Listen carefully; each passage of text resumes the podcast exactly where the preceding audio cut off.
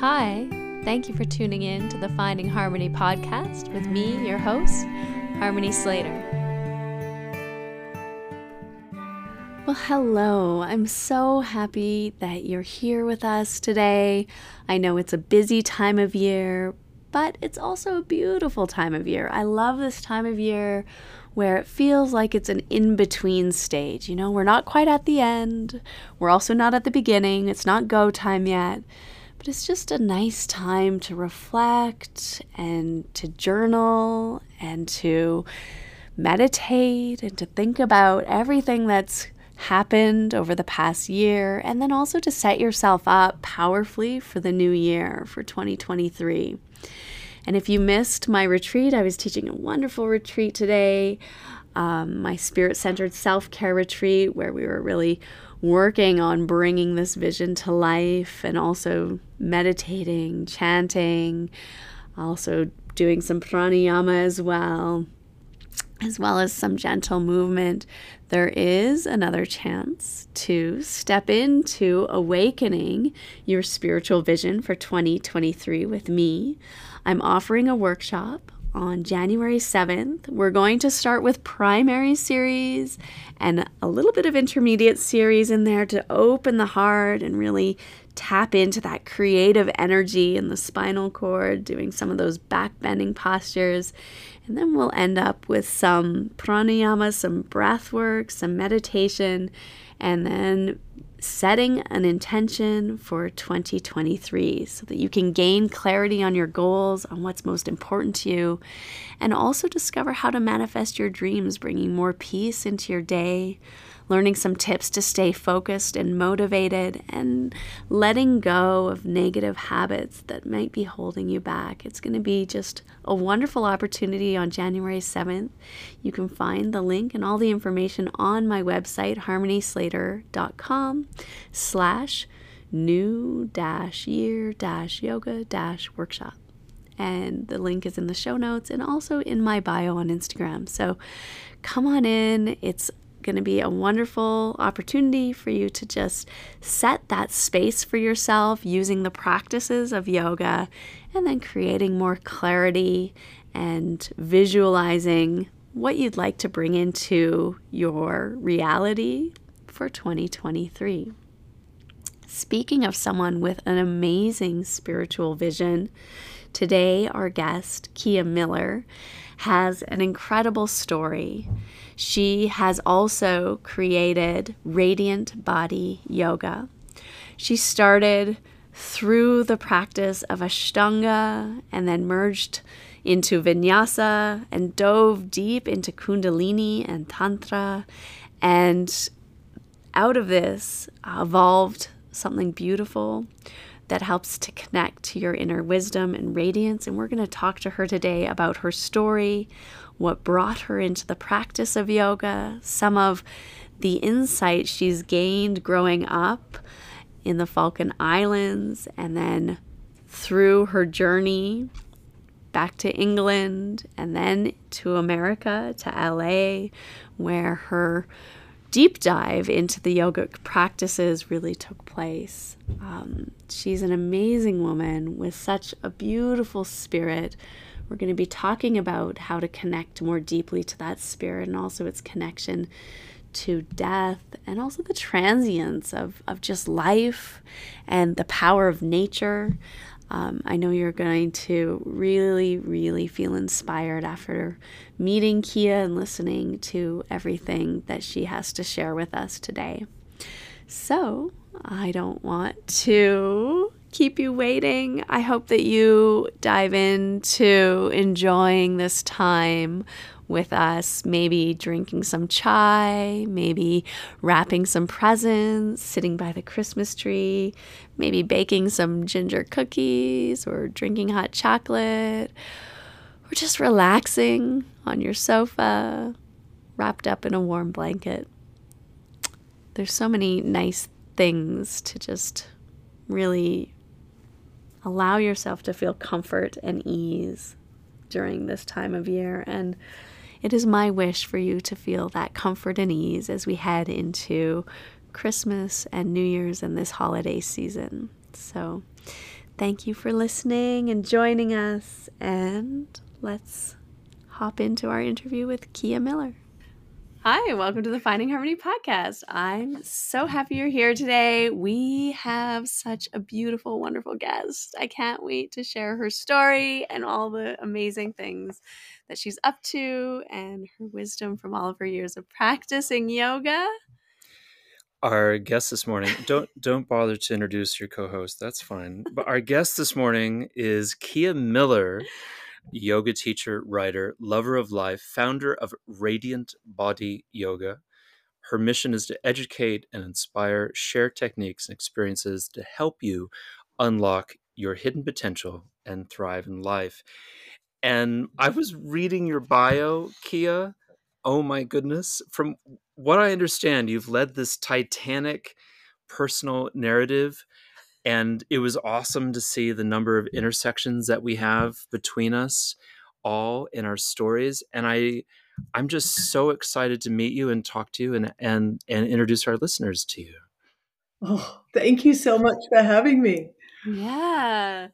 So I I wonder if you could if you could talk first of all um, about where you grew up, and I and I as I understand that was in the the Falkland Islands, and I wonder if you could talk to us about this kind of I I personally am I have such a romantic interest in the beautiful kind of cosmic uh spiritual experiences that young children have, you know, five, six, seven, and they and they don't maybe realize it at the time, but they but we we have them.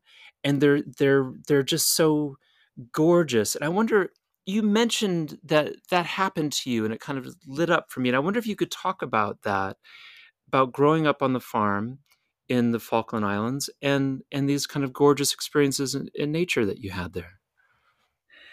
Well, the Falkland Islands are um, so remote. You know, mm-hmm. They're in the middle of the South Atlantic Ocean, three hundred miles off the east coast, southern east. eastern coast of Argentina. And um, there's nothing there. I grew up on a, what we called a settlement, which was one hundred ten thousand acres. My father was the manager.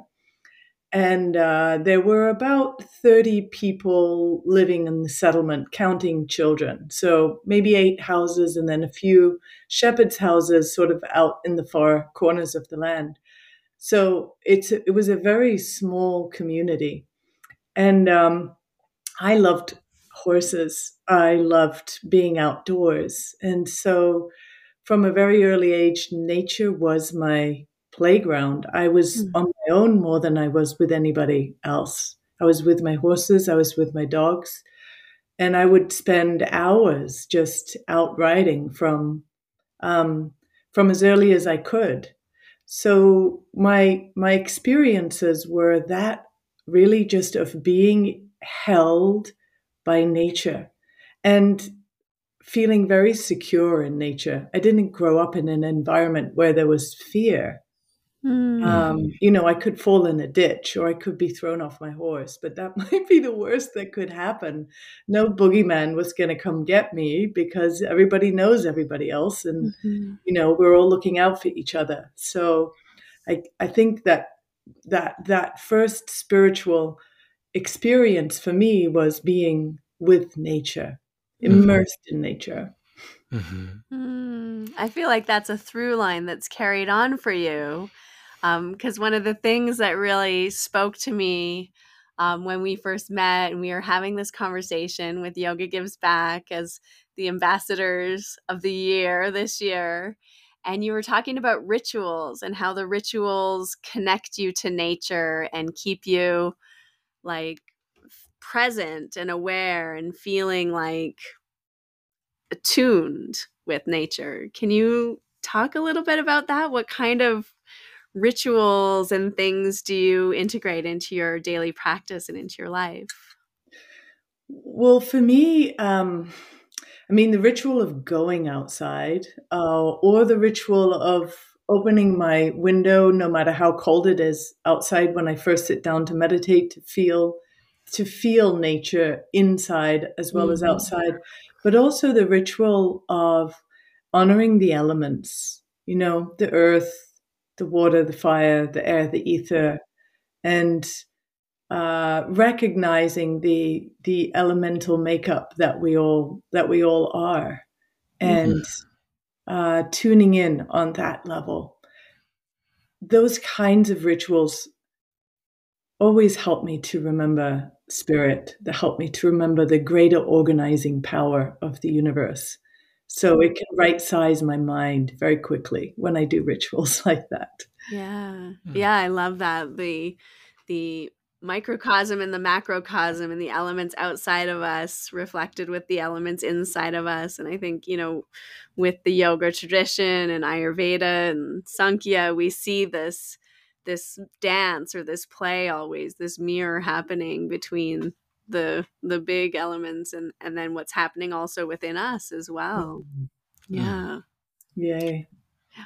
Gosh. It's it's it's incredible kind of to to think about uh these kind of this kind of integration. I was just thinking about how uh for so much of my childhood I was I was playing the Atari and I have a very kind of dreary remembrance of that time, and yet all the time that I spent outside f- seems like it glowed, and in in the memories that I have, like there was there was so such beauty, like everything kind of has a kind of golden glow about it when I think about the times that I was outside. Mm. But I think about all the times I was inside, it just seems really dreary, and I uh, it could almost lead someone to regret if you didn't, you know, appreciate everything that happens to you.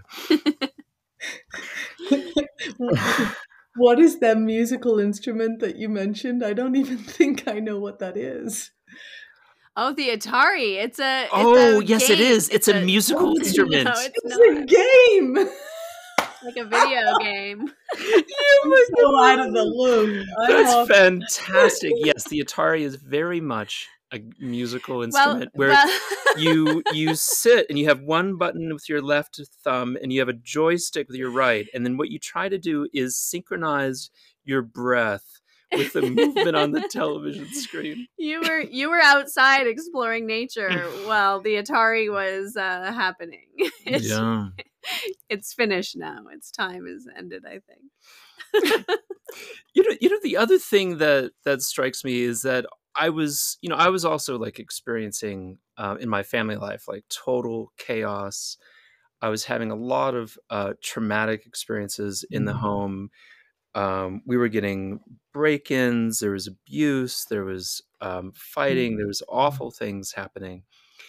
And yet when I f- still, I have these beautiful memories of being outside, and how, and they're very precious to me. And I, something that, that I think also that we share is this kind of contradiction of, you know, having beautiful spiritual experiences, but also like right in the midst of mm-hmm. some things that were quite traumatizing.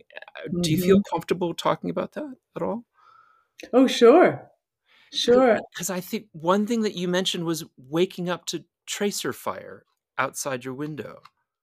Oh, yeah. Yeah. Well, well, even before that, you know, I, it was a pretty emotionally volatile um, household that I grew up in. Mm. And so nature and animals were my safe place, mm. Mm. Uh, where I could, I always felt safe. I always felt connected. I felt, I felt seen. I felt heard. I felt, you know, all of those things that, mm. that the soul um, desires. Mm-hmm. Uh, And yes, then I woke up one morning, uh, which is a funny story, actually. So in nineteen eighty-two, the um, Argentinians invaded the Falkland Islands. And about two days before that, I was in a school class, in my geography class. And um, there'd been rumblings of us getting invaded. And um, but, you know, it was way before any information moved very quickly. And my geography teacher said, oh, there's as much likelihood of us getting uh, invaded as there is a witch flying overhead on a broomstick. That was like, I think, two or maybe three days before. And then um, and oh, then I was gosh. in a boarding school uh, and I woke up and there were tracer bullets flying past the window. Uh, and it was a very it was a very interesting time. Um, so I was, what, thirteen then. Mm-hmm. I went through this strange, I went through this phase because I'd been to boarding school in Argentina from seven to eleven, where I'd been introduced to sort of organized religion. I was, mm-hmm. I went to, I guess I, I grew up Protestant, but then I went to the Protestant um, church on the weekends. But if that was closed, they sent us to the Catholic one instead, which I was... That's hilarious. Know, yeah, if that's, I think um... about it now, I'm like, oh, that's great. That's perfect for me. Yeah. I loved that. I was yeah. sort of happy in both places. But then I remember when I got um, pulled back to the Falkland Islands, walking along this... Um, this beautiful uh, road with the with the seawall right next to you and the, the ocean right there, and just deciding to myself, I don't think I believe in God, mm. you know, mm-hmm. and having that moment. But but I had but I had I was always spiritually connected. Mm. But I remember that moment, and that was just shortly before the Argentinians invaded, and then you know our whole worlds were were rocked. Um, yeah. Did you, did you have a definition of God pr- pretty clearly formed at that point? W- was it different now?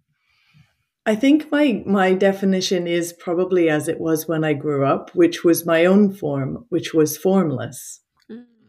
It was just the experience of, uh, I never felt alone out in nature.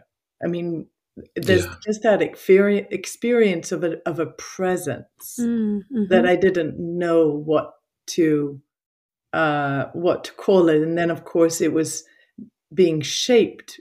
Um, a boarding school, as I'm you know going through the rosary or whatever you know whatever it was. Mm-hmm. So it started to be shaped into something, and then I decided it wasn't that, mm-hmm. Mm-hmm. and. Um, Yeah, and so that my, my spiritual quest has taken many shapes and forms. It's been an interesting journey. I actually, I saw somebody, I saw many things during that war, as you would, or conflict, as it was yeah. called. um, and um, one of those was actually uh, kneeling in front of somebody who was passing, a soldier. He was dying. Dying, mm-hmm. Yeah. He was dying, and I, um, I just got that sense of the, of the soul moving mm. up, mm-hmm. mm. of the of the energy leaving. I got that sense, mm-hmm. and again, I couldn't put words to it, and I was pulled out of the room very quickly after that. But I had that sense of that happening. Uh, yeah, and and so. Yeah, and death's been an interesting doorway for me. When my father died, uh, he didn't, it wasn't a dream, but I was asleep. And he just said to me, "It's okay. I'm okay." Mm-hmm. And I knew he was okay. So mm-hmm. I didn't grieve for him at all. Mm-hmm. And then when my mother passed just a few years ago, I had that experience of her personality. Of her, of her shedding her personality and feeling her soul for the f- for a few hours, just sitting by her bedside, holding her hand as it got progressively colder and colder, mm. and having this experience of the personality gone, and just this pure love of the soul, mm. mm-hmm. and all of the personality things and areas where we've been in conflict. Mm.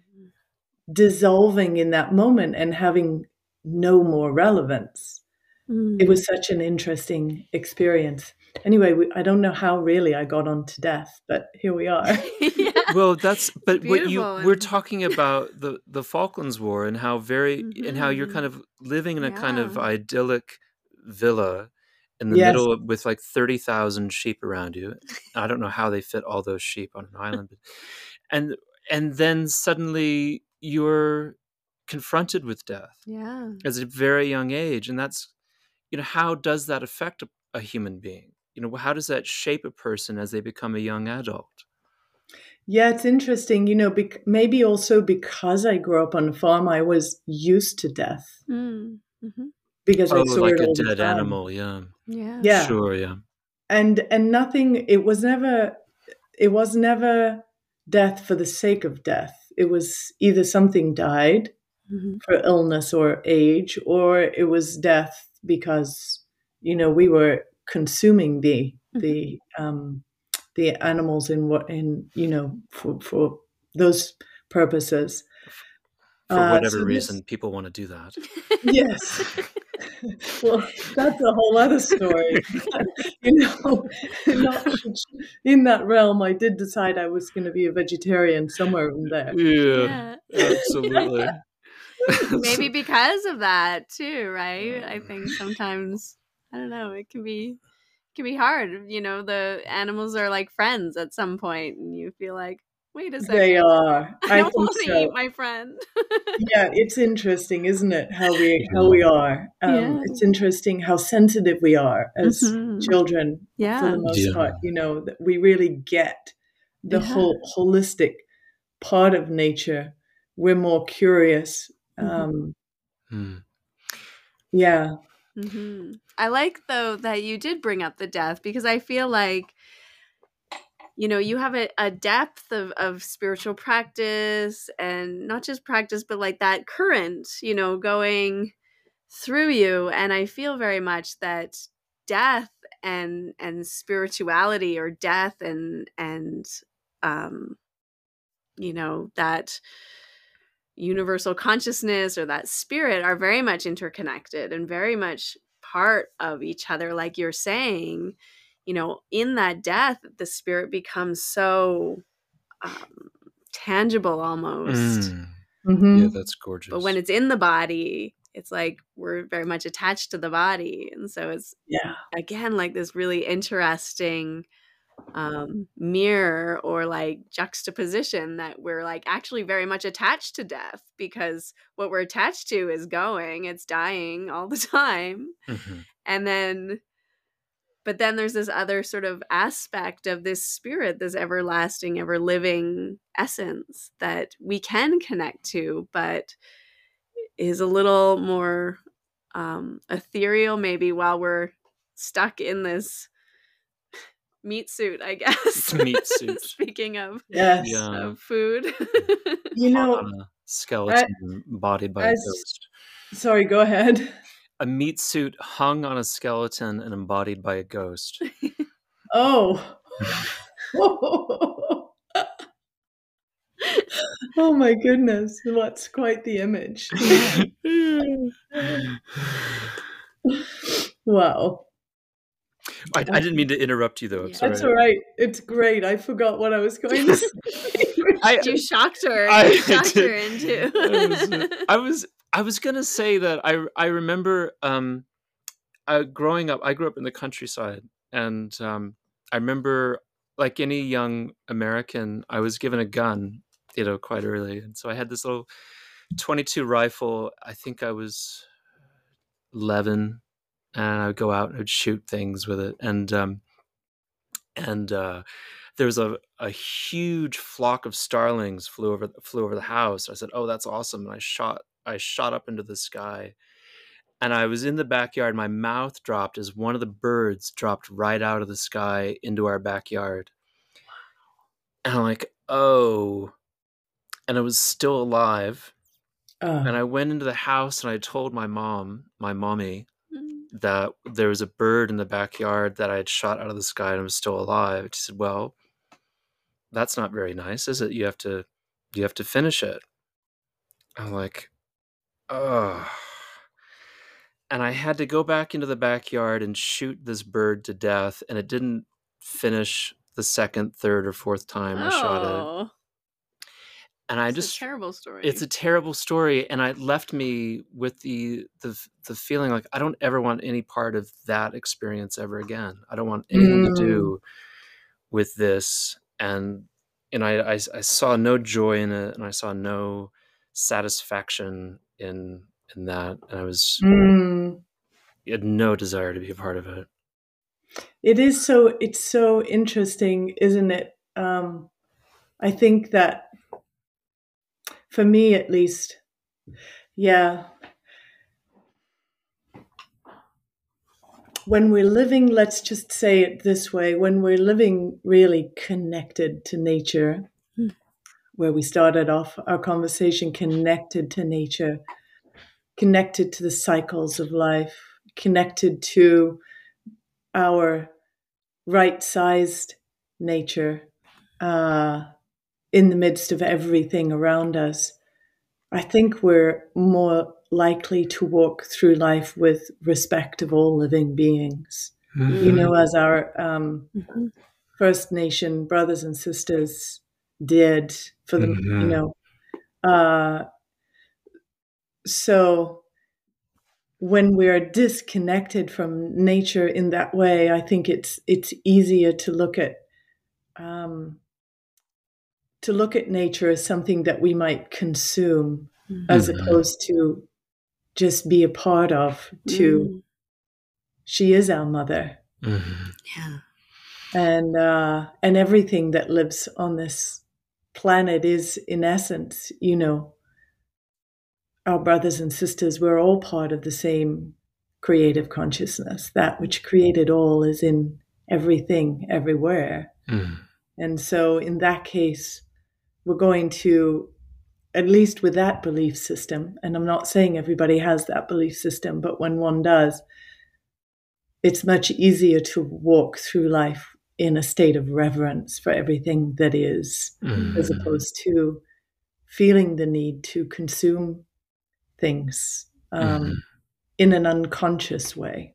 Yeah, in an unconscious yeah. way. Mm-hmm. And um, yeah, and I feel like that's where so, so many of the of so much of the suffering is coming right now. Is just the unconsciousness, the conditioning mm-hmm. that we're all on this path of mm-hmm. yoga, trying so hard to break ourselves free of, that we could just glimpse beyond the collective conditioning, beyond the social conditioning, to see beyond, where we could glimpse into a way of living harmoniously, a way of living respectfully, a way of taking only what we need, um, a way of walking in harmony.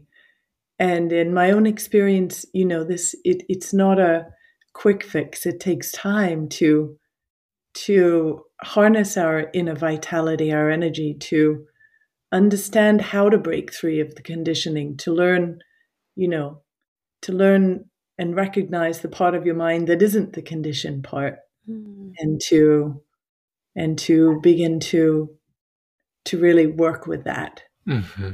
Yeah, yeah. I I do struggle to walk in harmony, but I I. I it's okay walking beside her. Just, I, I can do that. I'm, I can I've be next. That joke my whole life. I can be next to harmony. I wonder how did how did all of this affect your family? Like nineteen eighty-two, you're thir- twelve, thirteen, I think you said, mm-hmm. and the conflict was over in a month, maybe two, two months. Seventy-four days, I think it was. Seventy-four like days. Wow. Something like that. And. Uh, your your your people were allowed to keep their, their land and stay there, and then and then, but that still must have kind of disturbed everyone. It was very disturbing. I I, I um because you you're both so prone to laughter, and I love laughter and joy. Just for the sake of levity here, I would just say I had this glimpse of, you know. Um, I love a man in uniform. yeah.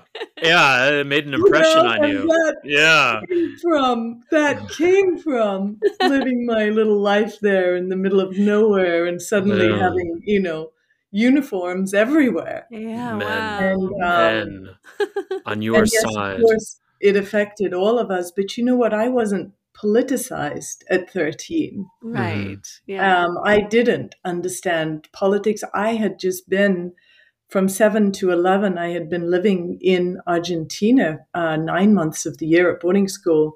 Right. And Argentinians were my friends. Yeah. I spoke the language. They were my yeah. friends. So when they came and they took over our farm, and, you know, they were rough on my father, my um Uh, and um, yeah, they took over, they took over the farm. I actually went out and I was fishing and trading fish for fruit with the young Argentinian soldiers who honestly weren't that much older than I was. Wow. So. And, um, and so when the British came to retake the island, they actually took our farm first because they had contacted my mother, who lived in England at the time.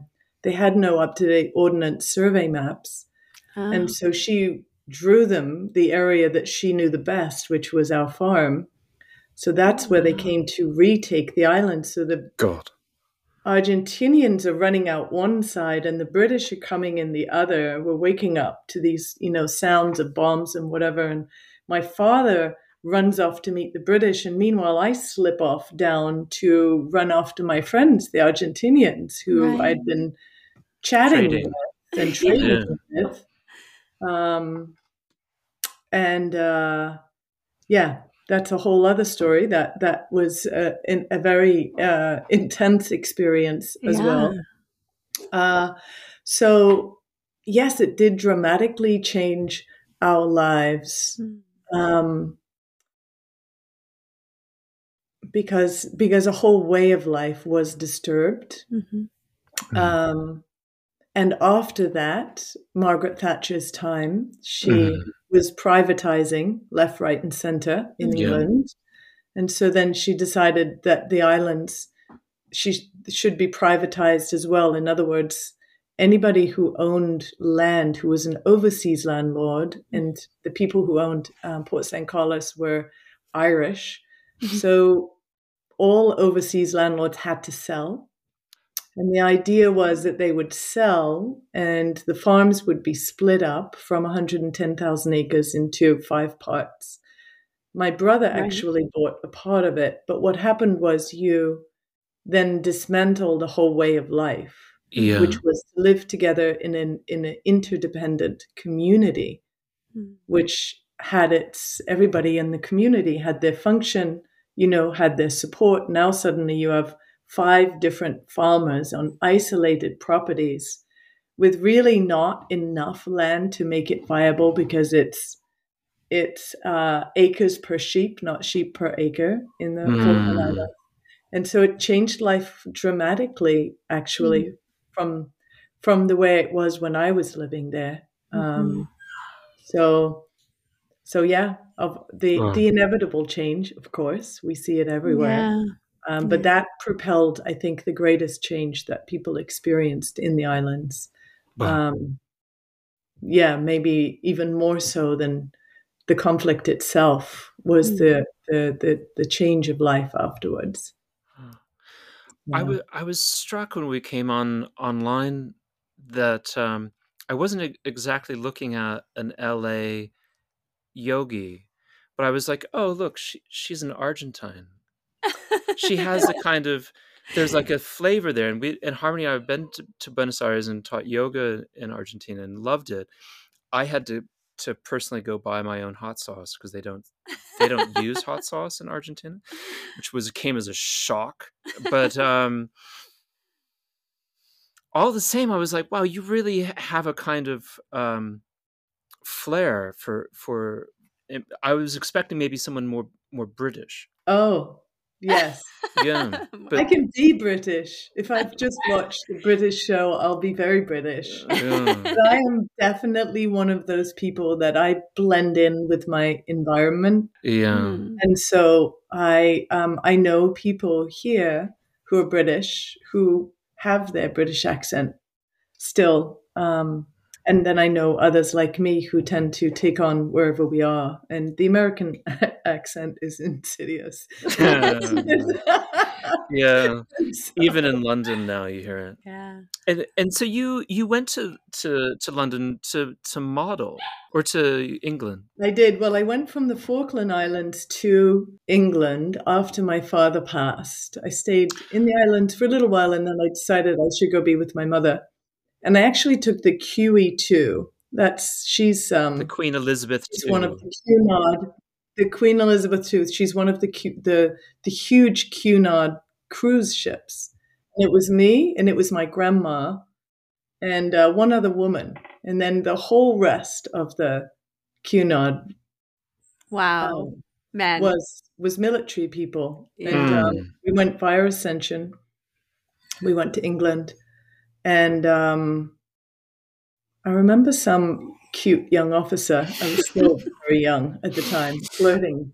Yeah, uh, outrageously with me, yeah. and telling me, "Oh, you'll be a model someday." And I don't yeah. know if he planted the seed or who did, but wow.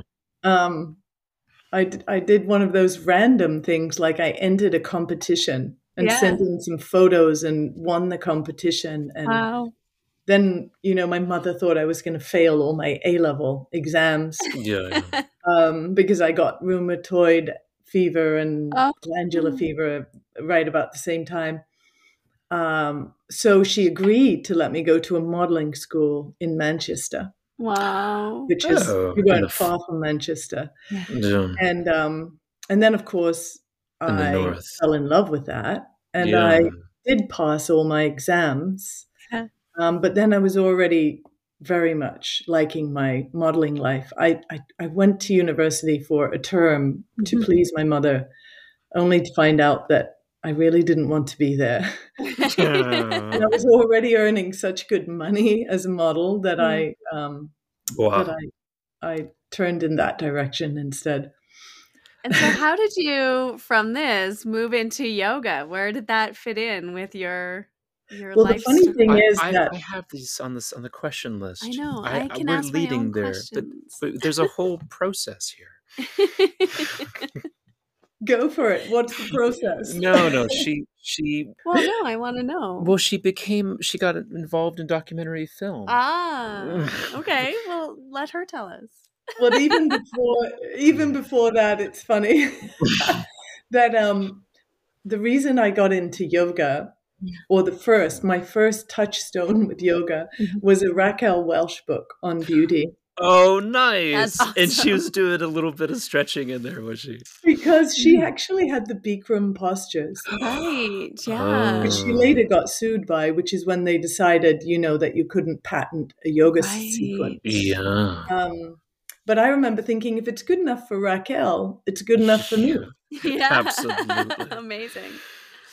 I, I wanted to be good enough for Raquel. That's awesome. Most people these days, of course, are like, who's Raquel? No, I I have a very, very vivid image of her in my mind right now. Standing on some rock with some kind of cave out cave girl outfit. Exactly, on. exactly. Yeah. Oh my goodness. And so where did you take your first mm. yoga class? Did that, that like kind of gave you some inspiration, but. Yeah, then I, d- I actually did her that sequence on my mm-hmm. own all yeah. the time. I, I, I always had discipline. Again, grow, I think growing up on a farm, you always have jobs. You, you're used to, mm-hmm. you're used to doing stuff. Yeah. Um, and uh, so I, I did her, that sequence a lot. Um, and then when I moved to London, I went to this studio on the Edge Street in Kensington. Mm. Um, yeah. I think it was called the Edge Street Studio, or yeah, I can't remember what it was called now. It's still there. Okay. Um, and they have another one. I'm having a blank on the name. So that's so. So that was it. There was a lovely teacher there called Godfrey Dufresne. He's and he was an Ashtangi, and but he yeah. created kind of his own style. Yeah, he's quite famous in, in the U K. People maybe in the North America may not have heard of him, but right. when I was when I was living in, in England, it was like, oh, Godfrey, he's a big deal. Mm-hmm. Yeah. Yes. He was way out there. I remember going with my girlfriend to his house, and there he is, and he's like, you know, practicing yoga, and he's virtually naked, you know. And we're thinking, this is really strange. Yeah. You know? um, yeah. But he had clearly just come from Mysore, and, you know, he, he had that whole vibe, but yeah. that was my first introduction to that kind of wow. vibe. Wow. Yeah. And did you love it? Did you fall in love with it immediately, or were you like, whoa, this is far out? um, he was quite far out. So, so I, I moved on to a couple of teachers that, um, yeah. that were in the studio, a woman, Kati, I'll never forget, um, schooling me on, you know, keeping yoga props correctly. Right. Oh. You know. Yeah. Little Iyengar influence. Like there's a correct way to use a chair. Yes. Uh, yeah. And put things away it, neatly honestly. When you're done. Right. Yes. But I've actually always uh, appreciated uh, that kind of teacher. I like somebody who can really tell me what to do. Yeah. yeah. yeah, yeah. yeah. That's so funny. And so then, but this evolved obviously into uh, Kundalini yoga. Yes, it did. So I moved to the United States. Mm-hmm. I um, started to go to Yoga Works on Main Street. And You're, then I was doing is... Ashtanga still with Chuck mm-hmm. Miller and Marty, mm-hmm. but I was getting into Vinyasa classes as well. I had a brief uh, year and a half stint in, in Northern California where I practiced oh, Ashtanga with John, John Malinsky. Yeah, yeah, my good buddy, J B. I, I was wondering I, if, if it was in the, the the studio down south in L A or had John already moved to to Marin?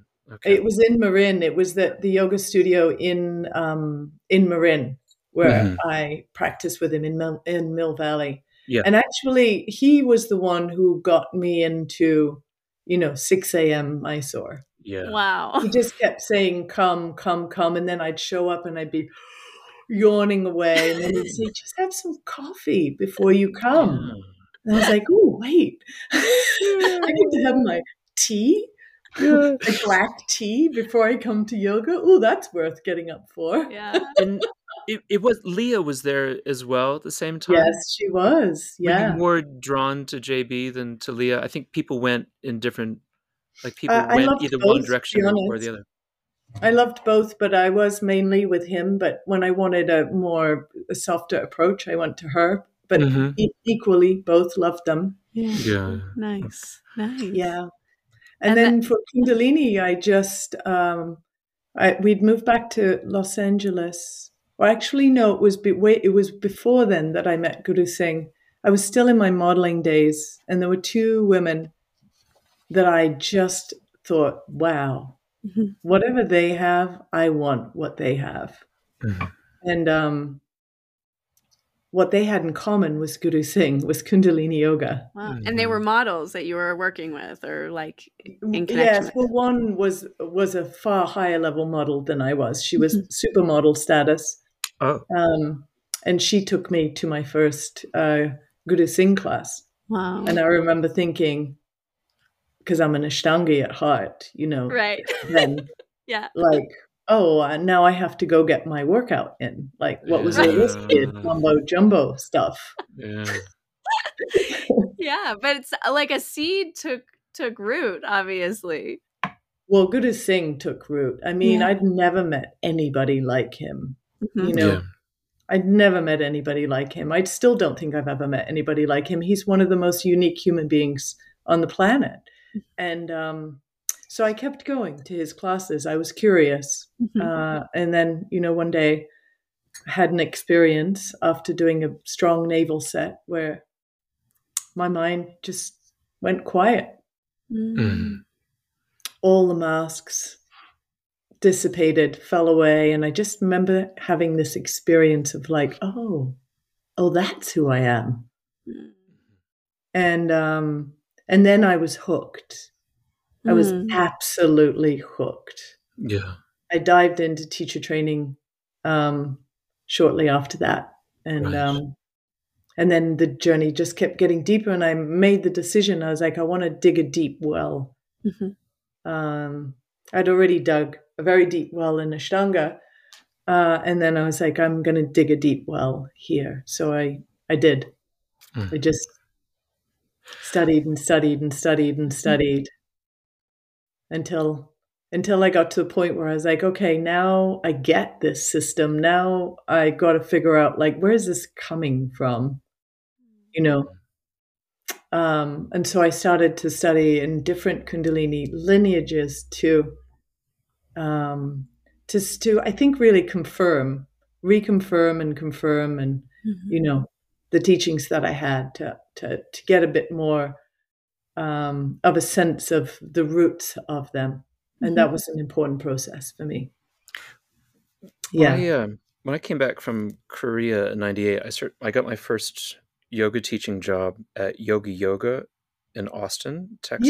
Yes. Do you know Metab and Gurukaram? You must I, do. I know Metab not well, but I did a gong course with him once, and I, I just loved yeah. him. He's another cosmic being. He is a cosmic being. Yes. He has the largest comic book collection in Texas. Oh, I love that. He's I love an, that. He's an amazing dude. And a lot of the people that I was with there in Austin, they were, you know, definitely like you, making a transition from Ashtanga into Kundalini. And I just ended up going in, in the opposite direction. But there's this, there's a, like definitely a particular vibe that comes with a, a Kundalini studio and like doing Ashtanga yoga on a white bear rug, you know, everyone's wearing white and, you know, and it's like, there's a, were you drawn to that aspect of it, of a kind of being steeped in a culture? Whereas the with Ashtanga, you could kind of sometimes feel like you're working out at a gym. Yeah, you know, yes. I mean, I, I, I, I, my first love will always be the Mysore room. Walking into an Ashtanga Mysore room, and and having that certain feeling of everybody in their practice and the teacher mm-hmm. moving around, adjusting. You know, there's something so special about that to me. That's yeah. priceless. That couldn't, couldn't, nothing could touch that in so many ways. Um, but what I got, or and what I got in the Kundalini world was the holistic mm. perspective of yoga. Mm-hmm. Yoga is not just the mat mm. and that practice. Yoga is the lifestyle. Yoga is the ashram. Yoga is the food. Yoga is the, you know, the the ethics. Yoga is it's yoga is. is uh is about um transformation of consciousness. You you know, it was like the whole toolkit became mm.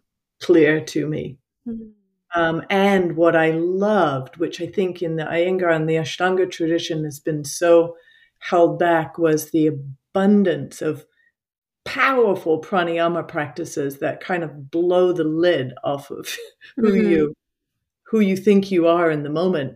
Mm. Until you're, you know, you start to recognize that space and place that is not bound by the personality and all the needs and desires and attachments and aversions of the personality.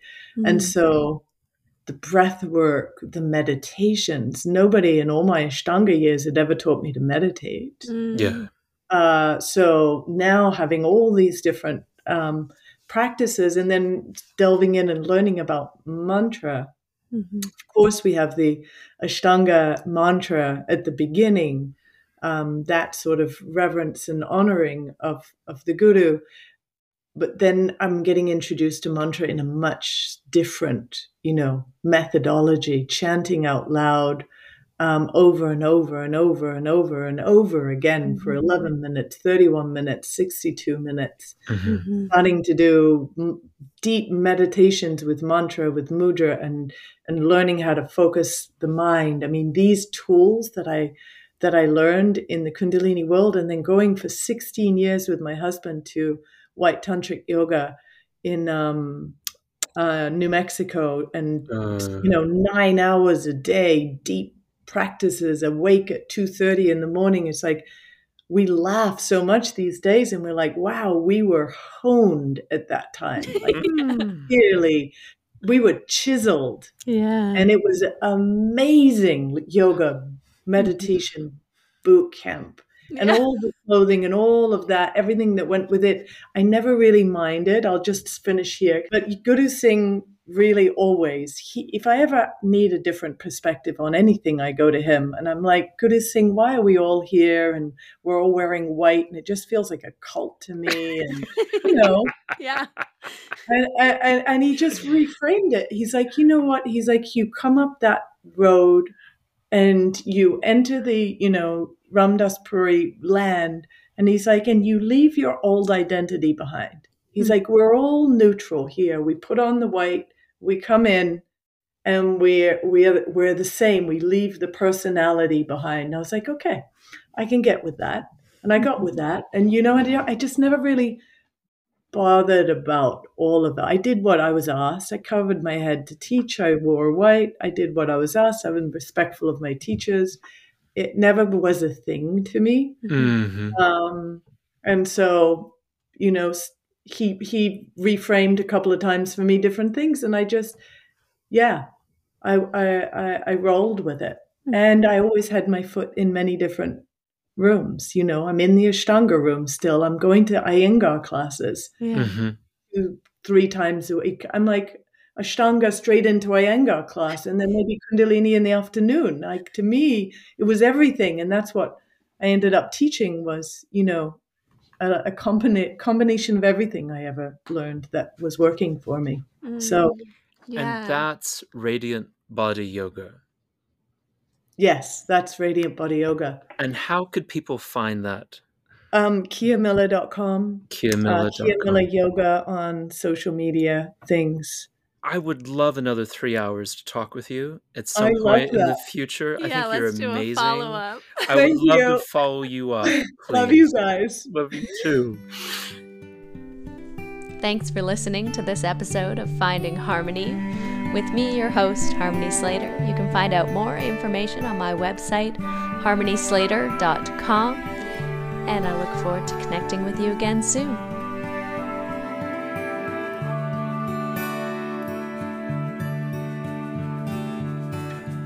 Standing in eternity's shadow, watching the breaking waves, there's a hard wind in the soil.